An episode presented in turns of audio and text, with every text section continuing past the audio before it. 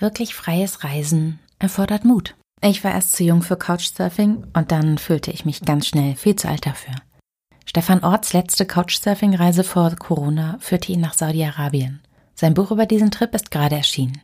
Also, wenn bei dir heute ein guter Tag für Fernwehträume ist, wir haben das Futter für dich. Du, also eigentlich wollen wir gar keine Kinder. Ich muss los. Ausnahmsweise mal keine Rückenschmerzen. Elternabend. Die wollen, dass ich freiwillig kündige. Wir stecken mitten in der Rush-Hour des Lebens. Zwischen 30 und 40 passiert verdammt viel gleichzeitig.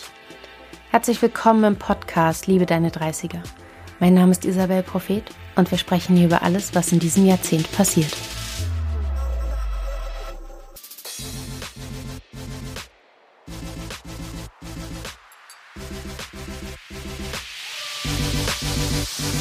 Also, wie alt bist du eigentlich? Ich bin 41 jetzt, also tatsächlich in einem sehr fortgeschrittenen Alter, um noch mit Rucksack und als Couchsurfer unterwegs zu sein. Zumindest sehen das allmählich manche Leute so tatsächlich. Du nicht. Ich nicht, nein. Also gut, ich merke natürlich schon, dass manche Dinge anders sind auf dieser Plattform Couchsurfing sind natürlich die meisten Leute zwischen 20 und 30, sehr viele eher so im studentischen Alter. In meinem gesetzten hohen Alter steigt man dann eher auf Airbnb um und nutzt das. Ich merke es auch manchmal ein bisschen im Rücken, wenn ich jetzt drei Wochen am Stück bei ständig wechselnden Gastgebern mit wechselnden Unterlagen, Schlafunterlagen unterwegs bin. Aber so schnell werde ich tatsächlich noch nicht äh, damit aufhören. Erzähl mir mal, wie eine Couchsurfing-Reise eigentlich abläuft. Du warst im vergangenen Jahr, Anfang 2020, in Saudi-Arabien. Genau, ja. Ich schreibe Bücher darüber und plane deswegen inzwischen auch sehr akribisch diese Reisen. Also es ist nicht ein reines sich treiben lassen und mal sehen, wo man am nächsten Tag landet, sondern ich bereite das schon sehr genau vor, äh, lese mich ein in das Land und äh, vor allem gucke ich mir hunderte Couchsurfing-Profile auf dieser Webseite an, um Leute zu finden, die interessant sein könnten, wo ich das Gefühl habe, die haben was zu erzählen, das könnte eine Geschichte sein. Äh, also diese Vorrecherche nimmt sehr viel Arbeit in Anspruch. Wenn ich es privat machen würde, würde ich einfach nach Sympathie gucken, ob man was gemeinsam hat, ob jemand nett wirkt und ich das ja. Gefühl habe, man, man wird sich gut verstehen. Aber wenn es um ein Buchprojekt geht, dann suche ich eben ganz gezielt auch nach Leuten, die vielleicht ein interessantes Hobby, einen interessanten Beruf äh, haben oder sonst wie danach aussehen, als würde sich da eine Geschichte ergeben. Es ist also nicht das Übernachtungstinder, das ich mir eigentlich vorgestellt hatte, sondern mehr so Elitepartner. es ist, äh, ja, es ist tatsächlich verschrien als Dating-Plattform und wird auch viel so genutzt, aber das sollte nicht die Grundidee sein. Dagegen ist nichts einzuwenden, wenn beide das so nutzen wollen, aber es ist leider schon etwas schwierig geworden inzwischen, auch gerade für alleinreisende Frauen äh, wenn sie nicht äh, nach dieser Art von Abenteuer suchen. Also man muss ja. schon sehr genau auswählen und nach den Referenzen auf den Profilen gucken, wen man da dann so trifft. Über das Thema alleinreisende Frauen will ich später auf jeden Fall auch noch sprechen. Ich würde jetzt ganz gern wissen, wie war's? Hat's dir gefallen? Es war extrem spannend in Saudi-Arabien. Ich war neun Wochen insgesamt unterwegs und es war ja jetzt zum ersten Mal überhaupt erst möglich, dort als Individualtourist unterwegs zu sein. Es gab vor Herbst 2019 keine Visa für Einzelreisende. Es war wahnsinnig schwer reinzukommen, wenn man nicht gerade zur Hatsch-Pilgerfahrt dorthin kam. Und entsprechend war es wirklich Neuland und das ist natürlich ein Traum für jeden Reisereporter, dort ein Land zu erleben, wo sonst noch kaum jemand war. Und durch gerade im, im ländlichen Saudi-Arabien war ich eigentlich immer der erste Gast bei meinen Gastgebern und das war wahnsinnig spannend. Ich wurde selber auch oft zur Geschichte, also ständig bei Snapchat und in, in den ganzen Social Media Kanälen dort war ich, glaube ich, sehr präsent in diesen Wochen meiner Reise, weil es eben für die Leute dort auch was Besonderes war, einen Touristen zu haben, der auch mit einem ja. Rucksack herumreist. Einer hat mich gefragt, äh, ob ich Fallschirmspringer bin, weil der Anblick eines Reiserucksackes derartig unbekannt ist ja. dort. Also das war schon einzigartig einzigartig. Und mich reizen Länder, die, die, die einen schlechten Ruf haben, die ungewöhnlich sind, mit, die man mit großen Vorbehalten sieht von dem, was man so in den Nachrichten hört. Und da passte natürlich Saudi-Arabien jetzt wunderbar in meine Serie rein. Siehst du die Nachrichten über Saudi-Arabien heute anders als vor deiner Reise? Ich glaube, ich kann es, kann natürlich vieles besser einordnen. Also es hilft ja. extrem, wenn man einen alltäglichen Blick auch hat auf ein Land, wenn man ein bisschen verstanden hat, wie die Menschen dort ticken, wie der Alltag auch abläuft. Und Nachrichten bilden natürlich immer das Extreme ab und die Katastrophen. Ich glaube, man kann auf jeden Fall viel besser sehen, was, was so eine Nachricht dann auch für eine Bedeutung hat und ja, wie, wie die Lage dort tatsächlich ist. Das ja. ist, glaube ich, ganz wichtig. Gerade jetzt, wo man so wenig reist, äh, so wenig Kontakt hat zu anderen Ländern, äh, habe ich das Gefühl, wir werden wieder provinzieller, weil wir weniger Kontakt haben international. Und das ist keine gute Entwicklung. Entwicklung natürlich. Ja, die Schwierigkeit ist immer, dass man dann anfängt, so Situationen anderswo nach den eigenen Erfahrungen zu bewerten. Aber wenn da keine sind, dann funktioniert das nicht. Eben. Dann hast du einfach so Bewertungsfehler. Absolut. Und dann nimmt man nämlich wirklich nur noch die Extreme und Katastrophen wahr, die natürlich das Thema der Nachrichten sind. Das ist die Natur ja. der Nachricht. Wir äh, interessieren uns nicht so sehr für die alltäglichen Dinge in fernen Ländern, sondern eher auch für das, was extrem anders ist oder extrem bedrohlich. Und da verschiebt sich dann immer stärker noch, glaube ich, der Eindruck, wenn dann eben der eigene Eindruck fehlt von diesen ja. Ländern. Das geht mir mit Israel und Palästina ganz, ganz stark so, mhm. dass ich heute Dinge ganz anders bewerte als vor der Reise. Das ist meine einzige Couchsurfing-Reise tatsächlich, mhm. die ich gemacht habe. Und ich habe da für mich festgestellt, einerseits, das ist die Art, das ist möglicherweise sogar die einzige Art, wie du Nachrichten verstehen lernen kannst. Mhm. Und dann habe ich aber auch noch gemerkt, ich brauche einen Rückzugsraum. Ich bin ein Mensch, der auch mal alleine sein möchte. Ich, ich mag Hotels. Hast du dir nie gedacht, ach du, jetzt ein Hotel, fünf Sterne, Swimmingpool, eine Tür zumachen? Es gab Keinen, der einem noch einen Tee anbietet? es gab tatsächlich genauso eine Situation, das war herrlich absurd in der Stadt Bureida. Mein Gastgeber, als ich ihm erzählt habe von meinem Buchprojekt, meinte, ey, ey super Geschichte, dass ich rufe sofort beim Tourismusamt an und die haben gerade Rieseninteresse, Werbung für den Tourismus zu machen und die zahlen dir zehn Tage lang jedes Fünf-Sterne-Hotel und einen Fahrer kriegst du noch dazu.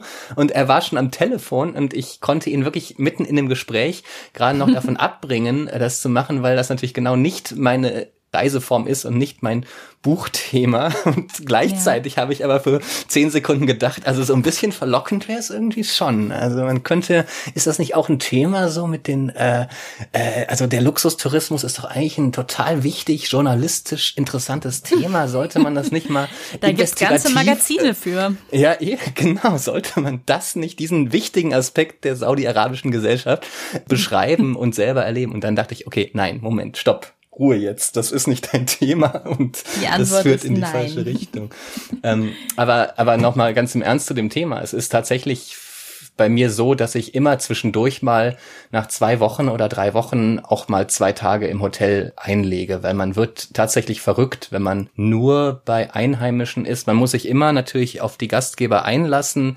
Ich ja. will da nicht zur Tür reinkommen und nur noch nach dem WLAN fragen und dann die Gästezimmertür schließen und nicht mit dem Gastgeber sprechen natürlich hat man, will man ein guter Gast auch sein und das geht nur, wenn man sich zwischendurch auch mal eine Pause gönnt. Also nach fünf, sechs Gastgebern in Folge braucht man diese Ruhe und dann nehme ich auch mal ein Hotel für zwei Nächte. Ja. Du bist für jeden ein riesengroßes Event. Wie ist man denn ein guter Gast in Saudi-Arabien? Also gut, ob das, das würde ich jetzt in dem Land nicht speziell, glaube ich, anders sehen als in anderen Ländern. Ich glaube, wichtig ist gerade bei Couchsurfing, dass man sich auf die Leute einlässt und ich sag mir, das Einzige, was ich erwarten kann, ist irgendeine Art von Schlafplatz. Das kann eine Matratze auf dem Boden sein, das ist manchmal die Couch oder ein Bett und alles andere ist Bonus und extra und äh, da habe ich dann auch keine Erwartungen. Manche servieren einem das tollste Frühstück noch. Oft macht man eine Stadttour zusammen. Manchmal verreist man drei Tage zusammen. äh, also ich äh, versuche einfach mich da, da anzupassen, was der Gastgeber auch will. Manche sind berufstätig und wollen, dass man um acht Uhr morgens aus dem Haus äh, raus ist und erst abends wiederkommt. Das ist dann auch okay für mich. Also ich finde es ganz wichtig, dass man sich da einfach anpasst und respektiert, dass der Gastgeber gerade nicht Urlaub hat und gerade in seinem Alltag auch äh, drin ist ist und äh, dass man ja ihm da äh, nicht dauernd Sachen von ihm verlangt oder oder so. Also ich gehe da so ein bisschen äh, damit, was möglich ist und mache dann aber alles mit und freue mich immer, wenn, wenn die Leute natürlich möglichst viel Zeit mit mir verbringen. Couchsurfing bedeutet aber natürlich auch, du bezahlst nichts. Genau, das ist für viele, die damit anfangen, auch die erste Motivation, weil sie denken, ist ja super geil, dass man Geld spart und kostenlos irgendwo wohnen kann. Aber man, man lernt ganz schnell, dass das eben gar nicht das, das Tollste daran ist, sondern dass es wirklich die, um diese Begegnungen geht, die wirklich wahnsinnig wertvoll sind. Und ja. Ich bringe immer ein Gastgeschenk mit. Ich versuche auch immer den Gastgeber in sein Lieblingsrestaurant noch einzuladen, was manchmal vehement abgelehnt wird. Aber gucke, dass ich da so eine gewisse Gegenleistung klingt falsch. Es muss nicht immer alles ein Austausch sein, aber ich, ich finde es schon gut, dann als Gast auch zu zeigen, dass man das sehr wertschätzt. Und es ist ja wirklich ja. was Besonderes, dass ein wildfremder Mensch mich, äh, die kennen mich nur aus dem Internet, dass man mich dann einfach bei sich wohnen lässt, zwei oder drei Tage. Das ist ja was ganz, ganz Fantastisches, wo man sehr dankbar sein muss. Ja, für ein paar gute Geschichten und ein paar interessante Tage, im Idealfall. Ganz genau, ja. Also das ist natürlich bei mir noch der Zusatz, dass ich dann noch hoffe, dabei gute äh, Geschichten zusammenzukriegen. Aber vielleicht auch für deinen Gastgeber auch eine gute Geschichte mitzubringen. Oder eine gute Geschichte zu sein. Du bist ja, hast du vorhin schon erwähnt, sehr oft gefilmt worden. Ich erinnere mich an eine sehr schöne Szene in der Wüste mit einem Mörser, zu dem du gesungen hast. Könnten wir die Performance gerade noch mal haben? ich werde es jetzt nicht a cappella nachstellen, aber es war wirklich absurd. Äh, die, die Kamera war schon auf mich gerichtet und der meinte, ich soll jetzt äh, Folklore machen. Hat mir so einen Mörser in die Hand gegeben, so, so ein Metallding, was dann so Geräusche macht, wo man so einen Rhythmus mitmachen kann. Und ich wusste erst überhaupt nicht, was er meint mit Folklore. kann ja, kann ja vieles sein. Und äh, er meint dann, ja, äh, sing a song for me. Und also ich, ich habe rumgedruckst und nicht gedrückt und es ging einfach nicht. Und irgendwann meinte er, ich soll doch einfach die Nationalhymne singen. Und da gab es, kam es dann also wirklich zu einer einmaligen Uraufführung der deutschen Nationalhymne in einem äh, Beduinenzelt begleitet von dem Klöppeln dieses Mörsers und das ging dann gleich zu Snapchat, wo der Typ 50.000 Follower hatte oder so. also gleich raus damit in, ins, ins Internet. Das, da war ich dann ganz froh, dass Snapchat diese schöne Funktion hat, dass Dinge gleich wieder gelöscht sind, nachdem sie einmal gesendet sind. Also das hat da durchaus seinen Vorteil in solchen All Momenten. ihr internetaffinen Menschen da draußen. Ich bin sicher, ihr werdet es finden. Ich zahle gut. oh Gott, ich, wär, ich würde mich freuen, wenn ich das wiederfinde. Ich, ich habe es noch nicht bekommen wieder, aber ich glaube, für meine Vorträge Beiträge über diese Reise wäre es sehr schön, dieses Videodokument zu haben. Und äh, ja, ich, äh, also bitte auch an mich schicken, wenn ihr es findet. Ja, bitte.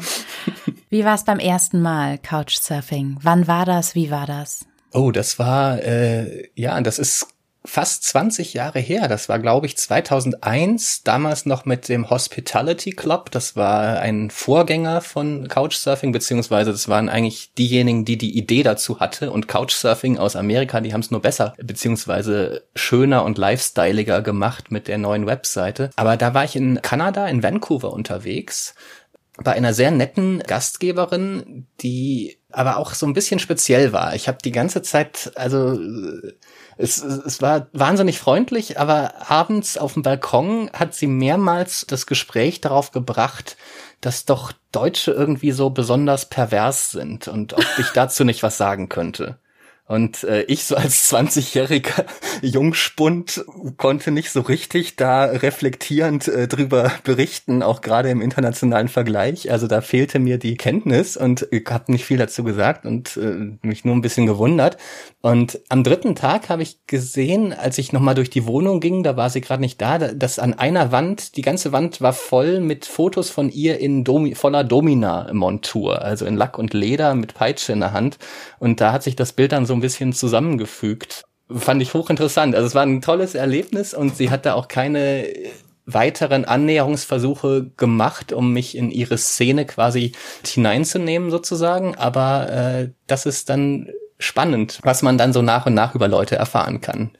Ist auch immer ein interessantes Erlebnisangebot. Einfach die Möglichkeit, hier kannst du auch noch mal in einen Teil meines Lebens reinschauen, den du vom Hotel aus gar nicht in Reichweite gehabt hättest. Ja, absolut. Das ist schon, schon das Spannende. Man kann natürlich in so zwei, drei Tagen wahnsinnig viel über einen Menschen erfahren und allein eine Wohnung sagt ja so viel aus. Also man weiß, ob jemand eher ordentlich oder chaotisch ist. Man guckt sich das Bücherregal an. Das Bücherregal sagt ja wahnsinnig viel aus über eine Person. Ja. Man weiß, ob jemand eher gesund lebt oder eher weniger gesund. Also es ist schon heftig, was man da eigentlich alles erfährt in so kurzer Zeit. Was dann natürlich wieder für mich als Berichterstatter wahnsinnig praktisch und gut ist, weil ich dann wirklich in diesen wenigen Tagen auch meine Story im besten Fall äh, sehr gut zusammenkriege und eine Art ja. Porträt über diese Person schreiben kann. Also aus professioneller Empfängersicht ist es großartig, aber das schwingt bei mir jetzt beim Zuhören so sehr stark im Hintergrund mit. Du bist dann eben auch selbst immer wieder da und immer wieder neu. Ich hatte bei solchen, in solchen Zeiten, wo es in kurzer Zeit immer wieder neue Menschen gab, so wahnsinnig das Gefühl, mich zu wiederholen. Und ich bin mir dann irgendwann selbst fürchterlich auf die Nerven gegangen.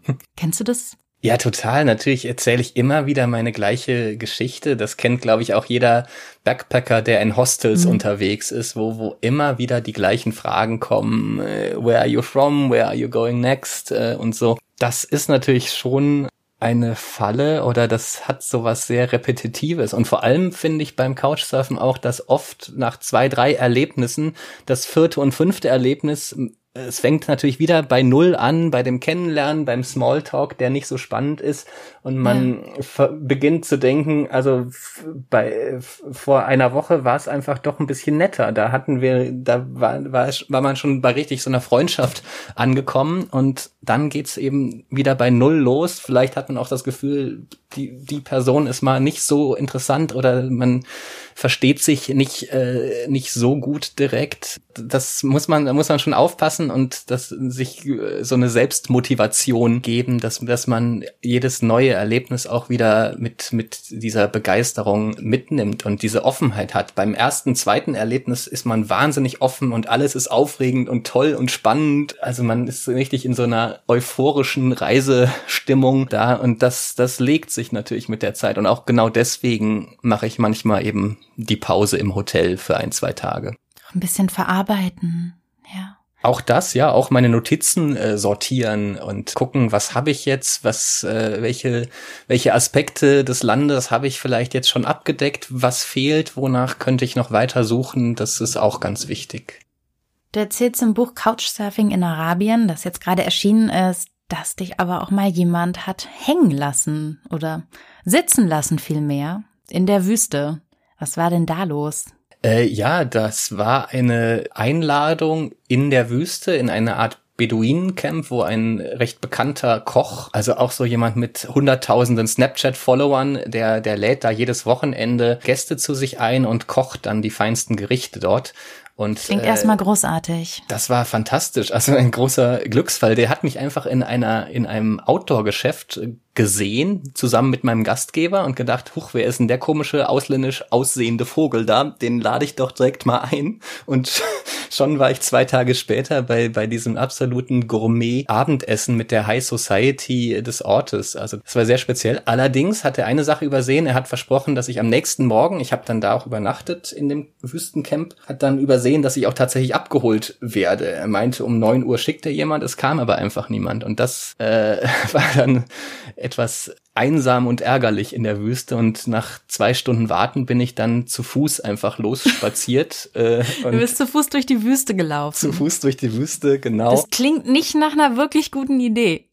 Klingt eigentlich nicht nach einer guten Idee, aber es war dann nicht äh, so dramatisch, weil die, die Straße war, glaube ich, etwa vier Kilometer weg und ich habe natürlich gutes Kartenmaterial im Handy und wusste, in welche Richtung die Hauptstraße ist. Und tatsächlich tat es in dem Moment auch mal ganz gut. Wir haben gerade drüber gesprochen, wie diese Nähe zu Menschen auch anstrengend ist. Und es war dann nach zwei Wochen Reise etwa der erste Moment, wo ich wirklich mal auf mich gestellt war und äh, niemanden hatte, einfach mal allein mit dem Rucksack auf dem Rücken zu Fuß auch losspazieren und macht auch wahnsinnig wenig zu Fuß in Saudi-Arabien. Am Ende tat das mir richtig gut. Und dann ja. habe ich irgendwann die Hauptstraße erreicht, bin mit, mit per Anhalter weitergefahren und das, das ging alles gut. War also im Endeffekt doch ein schönes Erlebnis und man muss doch eigentlich auch mal ein bisschen durch die Wüste gewandert sein, wenn man in diesem Land war. Das, das passte das dann ganz gut als Episode. Sowieso immer. Ja, Wüstenruhe ist eine ganz besondere Ruhe. Trotzdem, falls das jemand für einen Horrorfilm verwenden möchte, alle Rechte liegen bei Stefan Ort. genau. Ich bin sicher, es wäre ein guter Filmanfang. Ich würde es nicht gucken, das wäre mir zu gruselig. Aber ja, ich weiß, was du meinst. Das ist schon diese Art auch des Gehens, diese Art der Fortbewegung. Da wirst du ja angeguckt, wenn ich jetzt an den, ja, an jedes arabische Land eigentlich denke, in dem ich gewesen bin war es immer etwas Ungewöhnliches. Mir fällt jetzt keine Ausnahme ein. Ja, also ist, gerade Saudi-Arabien ist ganz extrem ein Autofahrerland, wo viele Leute aus der Garage herausfahren zur Shopping Mall und äh, wirklich wenige Sekunden oft nur draußen verbringen, was natürlich auch ganz praktische Gründe hat im Sommer. Also zwischen, zwischen Mai und September hält man es einfach nicht aus draußen. Da kann man kaum fünf Minuten draußen verbringen. Ich war zum Glück im Winter da, wo das durchaus so mit zwischen 20 und 30 Grad gut erträglich war oft. Aber dann hat sich das so eingespielt. Eine gewisse Bequemlichkeit gibt's auch. Es ist ein totales Autofahrerland. Also da, ich habe wenige Leute getroffen, die gern mal zu Fuß unterwegs sind, tatsächlich, was ich selber wahnsinnig liebe. Darum äh, fand ich das mhm. schon, äh, war das schon ein gewisser Kulturclash für mich. Und das bei dem guten Essen da.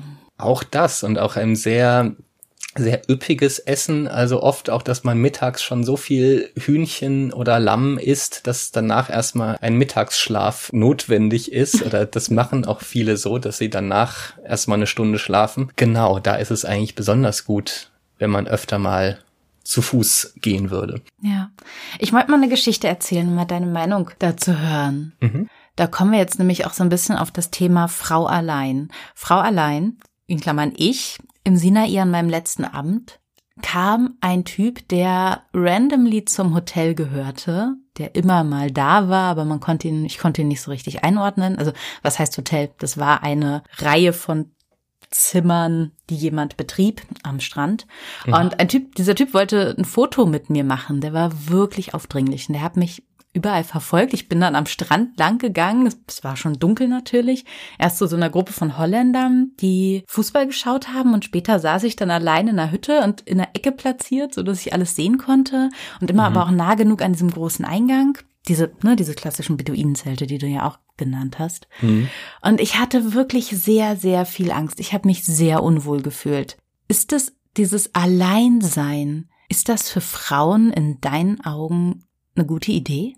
Ich denke, ich meine, du hast es erlebt. Man, natürlich ist es möglich und man muss sicher ein paar andere Sicher Sicherheitsvorkehrungen noch treffen. Auch gerade natürlich, wenn man sich auf äh, Couchsurfer einlässt, dass man da zum Beispiel viel genauer ins Profil noch guckt, was die für Referenzen, also Bewertungen von anderen Couchsurfern haben. Und äh, natürlich muss man sich bewusst sein, dass gerade in einem arabischen Land das sehr ungewöhnlich ist, dort als Frau allein herumzureisen. Also das ist nicht wie in Australien, Thailand oder, mhm. äh, oder Slowenien, wo das irgendwie völlig äh, easy ist und normal und ein üblicher Anblick. Es erzeugt eben dort Missverständnisse in diesen Gesellschaften. Und und ich glaube, man muss sich da schon dann noch, das kannst du natürlich viel besser erzählen, vermutlich, aber man muss sich viel, viel stärker auf solche Situationen einstellen, ganz klare Grenzen ziehen und sich auch so ein paar Dinge überlegen. Also, was ich ganz interessant fand, in Saudi-Arabien zum Beispiel hat mir eine deutsche Frau erzählt, die dort seit ein paar Jahren lebt, äh, dass sie es total absurd fand,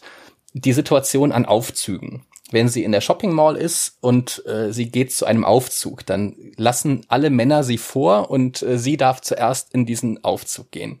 Jetzt würde sie normalerweise wenn sie in diesem riesigen, in dieser riesigen Kabine steht, Platz für 15 Leute, würde sie dann die anderen reinwinken, dass sie doch mitfahren sollen. Aus einfach praktischen Gründen ist ja absurd, wenn die auch da warten. Ja. Aber genau das macht sie nicht mehr, weil sie das jetzt gelernt hat, weil das immer zu Missverständnissen und seltsamen Gesprächen und Annäherungsversuchen führt auf dieser Aufzugsfahrt. Also sie macht jetzt wirklich dieses völlig anti-intuitive Ding, dass sie allein in diesem Aufzug dann durch die Gegend fährt. Und ich glaube, das, das illustriert ganz gut, dass man einfach manche Dinge neu denken muss und wirklich viel stärker darauf achtet, äh, diese, diese Missverständnisse zu vermeiden, weil das wirklich ein, ein Kulturclash ist, weil das die Leute vor Ort nicht so, so kennen und da äh, auch vielleicht andere Bilder im Kopf haben oder auch glauben, dass eine Europäerin automatisch leichter zu haben ist, sozusagen, als eine arabische Frau. Also solche Gedanken spielen da auch mit und äh, ja, es ist definitiv eine andere Situation, die man, die man hat als weiblicher Reisender dort. Ja. Es ist nochmal ein Rechercheauftrag mehr in der Vorbereitung. Ja, ja, ganz genau. Also äh, ja, man muss sich darauf einstellen. Ich glaube, in, in vielen Ländern kann man mit den meisten Situationen ganz, ganz gut umgehen, wenn man klar und eindeutig äh, ist. Aber äh, so ein paar Angstmomente sind wahrscheinlich doch dann immer mal wieder dabei. Ich glaube, in den Ländern, wo Tourismus und auch in den Städten dann, wo Tourismus schon normaler ist, da muss man sich gar keine Gedanken mehr machen, beziehungsweise da reicht's vielleicht vorher mal das Auswärtige Amt durchzuscrollen. Aber wenn ich jetzt so an eine Surfregion in Marokko denke oder an ein hm, wie, wie ist das, Monastir in Tunesien, mhm. da merkst du halt nichts. Wirklich nichts. Und erst wenn du dich da rausbewegst, mhm. dann entsteht sowas möglicherweise mal. Aber es ist es nicht der Alltag deines Aufenthalts als Frau. Ganz genau. Klar, aber klar, in den touristisch erschlossenen Gebieten ist da schon so eine Gewöhnung und Normalität äh, eingekehrt. Aber im ländlichen Raum dagegen äh, sieht das natürlich äh, anders aus. Diese zwischenmenschlichen Kämpfe sind einfach noch nicht ausgetragen worden.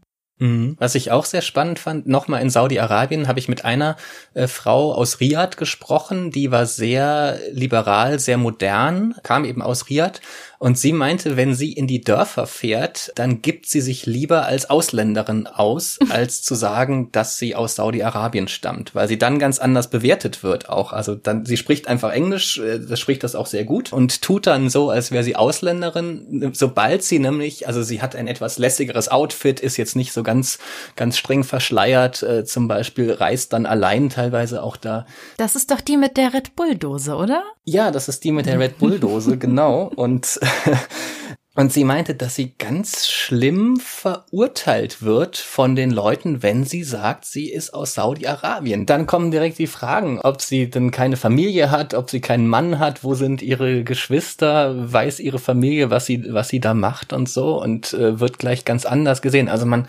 man hat auch als Ausländerin noch so einen gewissen Sonderstatus äh, dann und es wird anders beurteilt tatsächlich als die Einheimischen. Das ist ganz schön ätzend.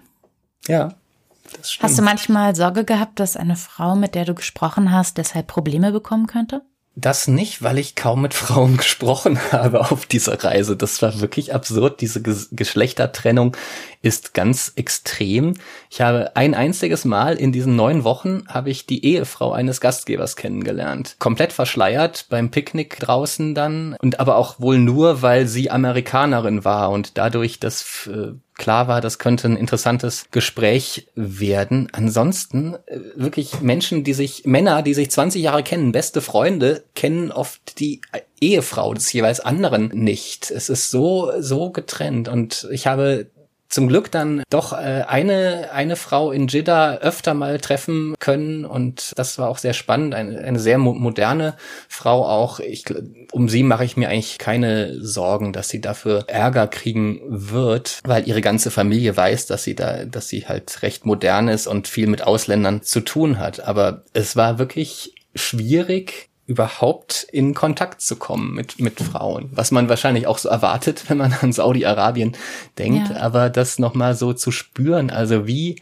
wie streng getrennt dieses Leben abläuft. Jeden Abend fast habe ich mit großen Männerrunden beim Tee trinken verbracht und die Frauen waren äh, zu Hause oder einfach unsichtbar. Also das ist schon ein spezielles Erlebnis dort. Mir würde, glaube ich, was fehlen, weil ich finde auch so, ich weiß nicht, was der Begriff dafür ist, vielleicht so heterosexuelle Freundschaften. Das hat ja auch noch mal seinen eigenen Wert und auch überhaupt der Kontakt zu unterschiedlichen Menschen. Ja, absolut. Also man, man kriegt ja gar keine Normalität dann auch hin. Da ist, ist ja das andere Geschlecht ist ja irgendwie so, so ein Mysterium dann. Und hm. also was, was, wie nett ist es einfach in gemischter Runde irgendwo zu sitzen und sich zu unterhalten. Ja. Und was, wie, äh, ja, wie viel fehlt einem doch, wenn man das einfach nicht hätte. Es ist doch total bereichernd für, für alle Seiten. Und das, das ist mir, es geht mir überhaupt nicht in den Kopf, wie das dann jemand als Vorzug auch ansehen kann oder als, als richtig. Also da fällt es, glaube ich, uns Westeuropäern wahnsinnig schwer, sich da irgendwie reinzudenken oder das ja. wirklich auch noch als Vorzug zu sehen, dass die Männer, es ist ja überhaupt kein Privileg für die Männer am Ende, finde ich. Es ist ja gar nicht, es verbessert ja gar nicht ihr Leben, so diese Art von Machtposition zu haben, dass sie da irgendwie privilegierter sind im Vergleich es fehlt doch wirklich was. Also ja. das, und die Männer sind eben auch wieder gefangen in ihrer Rolle oft. Also auch in der, äh, wenn sie verheiratet sind, mit den Pflichten in der Familie. Mit einem habe ich gesprochen, der meinte, seine Frau wäre so eine fürchterliche Diktatorin und er ist da total unter der Knute zu Hause und er muss immer in die Wüste fliehen, damit er mal seine Freiheit äh, hat. Also, Wer würde das nicht gerne tun? genau. Also irgendwie sieht man da, dass das einfach keine besonderen Vorteile hat. Also ja. selbst für diejenigen, für die Männer, die eben an sich doch privilegiert sein sollten in dem System. Ja, da fehlt dann wirklich das Verständnis, wie Traditionen und Religion so stark sein können, dass das eben für richtig erachtet wird. Ja, es sind so Pfadabhängigkeiten. Ne? Und bei uns hat sich ja auch so, so viel bewegt, auch in unserer, ja, nicht nur Lebenszeit, sondern auch in der Zeit, in der jetzt du und ich Nachrichten konsumieren, öffentliche Debatten mitbekommen, das ist ja was, was uns total geprägt hat und was einen sehr, sehr starken Widerspruch zu dem darstellt, was da das absolut Normale ist. Hast du manchmal das Gefühl, dass solche Fragen, die Frage von dem, was ist kulturell normal, von dem, was ist politisch als normal auch gegeben und gewollt, sollte es ein Kriterium bei der Auswahl des Reisezieles sein? Ähm, auf jeden Fall, denke ich. Also man muss sich ja, klar, wenn man einfach äh, aus Spaß oder aus Wissensinteresse vielleicht eher reist oder was erfahren will über die Welt, also na natürlich sollte man sich vorher überlegen, ob man äh, mit diesen gesellschaftlichen Strukturen äh, zurechtkommt, ob man sich da, also es geht ja vielleicht gar nicht um Wohlfühlen bei dieser dieser Art von Reise unbedingt, aber also klar sollte man sich unbedingt äh, vorher klar machen, was einen da erwartet. Und natürlich finde ich es als Vielreisender gerade wahnsinnig interessant, wenn eine Gesellschaft stark anders ist als das, was ich kenne und oder wenn ich dann in diesem anderen eben auch wieder die Gemeinsamkeiten finde. Aber wer privat reist, hat ja vielleicht andere Motivationen als ich, dorthin zu gehen. Aber eine Sache noch zu dem Thema, was ich eben auch spannend fand, dann sich klar zu machen, dass vieles von den Dingen, die jetzt in Saudi-Arabien Alltag sind, dass das bei uns vor 30, 40, 50 Jahren ganz ähnlich war. Ja. Also das ist nicht irgendwie die Welt auf den Kopf gestellt, das ist einfach nur vieles stärker ins Extrem verkehrt, was es tendenziell bei uns so auch gibt. Und das fand ich sehr spannend als Erkenntnis auch. Wie entwickelt sich eine Gesellschaft und warum? Absolut, ja. ja. Und in welchem Tempo? Es, es ist ja vieles auf der Welt ist einfach, dass sich Gesellschaften in verschiedenem Tempo entwickeln und manche sind eben sozusagen 30 oder 40 Jahre zurück und werden sich hoffentlich dann in die richtige Richtung entwickeln, was aber auch nicht immer so gesagt ist natürlich. Mhm. Das ist unsere westeuropäische Brille, dass wir immer das Gefühl haben, alles wird eher so Richtung Freiheit und mehr Demokratie gehen, was aber überhaupt kein Naturgesetz ist. Da hängt auch gerade ein wirklich großes Fragezeichen dran. Den Eindruck habe ich auch. Ja. Ist dann auch warnend, eine Warnung eigentlich, sich in Gesellschaften zu bewegen, die ganz, ganz anders funktionieren, wo man sich dann auch mal die Frage stellen kann, wenn das das Extrem ist dessen, was sich vielleicht bei uns gerade andeutet in Wahlen, im Auftritt von bestimmten Politikern oder einfach nur Demagogen, wenn das ein mögliches Ziel ist, müssen wir da auch vielleicht noch stärker gegen angehen, weil unabhängig davon, wie wir das bewerten, bei uns wollen wir das vielleicht nicht in dieser Art haben. Ja, und man spürt auf, auf solchen Reisen natürlich auch, wie wahnsinnig privilegiert wir sind mit dem, was eigentlich schon erreicht ist bei Ja. uns. Also ich komme oft mit einem positiveren Deutschlandbild zurück von einer mehrmonatigen Reise, weil ich doch wieder sehe, dass so ein paar Sachen oder ein paar Dinge, wie, wie diskutiert wird, dass wir doch schon einiges erreicht haben und die Dinge sich auch teils in die richtige Richtung wieder entwickeln. Andererseits natürlich klar mit äh, der Gefahr durch Populisten und, und Rassisten, die im Bundestag sitzen, das einerseits, das, das nehme ich dann als vielleicht stärkere Gefahr wahr als andere, aber andererseits sehe ich auch einige ganz tolle Errungenschaften bei uns. Dazu hast du am Schluss, glaube ich, ein paar sehr schöne Dinge geschrieben. Du hast geschrieben, Saudi-Arabien lullt ein. Und du schreibst, es war auch oft eine Prise Horror dabei. Und dann schreibst du noch, Gedanken sind hinter Mauern. Und da bin ich sehr, sehr dran hängen geblieben und auch stehen geblieben und gedacht, so, du hast diese neun Wochen, die so intensiv und so völlig anders waren. Hm, Vielleicht fast eine Blase. Und dann hast du aber diese Momente gehabt. Erzähl mal bitte davon. Was sind diese Momente, die du beschreibst mit Gedanken hinter Mauern und auch eine Prise Horror? Also ich hatte einen sehr netten Umgang mit den Menschen. Sie waren super gastfreundlich, haben mich ständig eingeladen, mich ganz toll behandelt dort. Es war ein sehr freundlicher Austausch mit den Leuten vor Ort. Aber gleichzeitig habe ich gemerkt, sobald das Thema politisch wurde, hat fast jeder komplett abgeblockt. Also wenn man so ein bisschen dahin geht, ich habe es immer ganz vorsichtig versucht mit der Frage, ob nicht einige Menschen auch die Modernisierung durch Mohammed bin Salman, den Kronprinz, ob sie das nicht auch kritisch sehen. Und da, da also ganz vorsichtig versucht, das einzutüten und es ging fast nie so, dass jemand sich selber mal kritisch über das Königshaus geäußert hätte. Obwohl ich gespürt habe, dass manche durchaus da was zu sagen hätten, aber man spürt eine irrsinnige Angst. Die wissen ganz Warum? genau, dass äh, was sie wissen genau, was passiert mit manchen Leuten, die sich kritisch geäußert haben. Äh, Raif Badawi zum Beispiel, der bekannte Blogger, der seit jetzt glaube ich acht Jahren in Haft sitzt. Äh, Und äh, diese Themen, das man weiß es, das das tut man nicht. Man äh, beleidigt nicht den König oder man kritisiert auch den König und Kronprinz nicht. Ein Gastgeber von mir hat plötzlich mitten im Gespräch einfach zweimal ausgerufen: Ich liebe den König, ich liebe den König. Also da, da wurde es richtig absurd.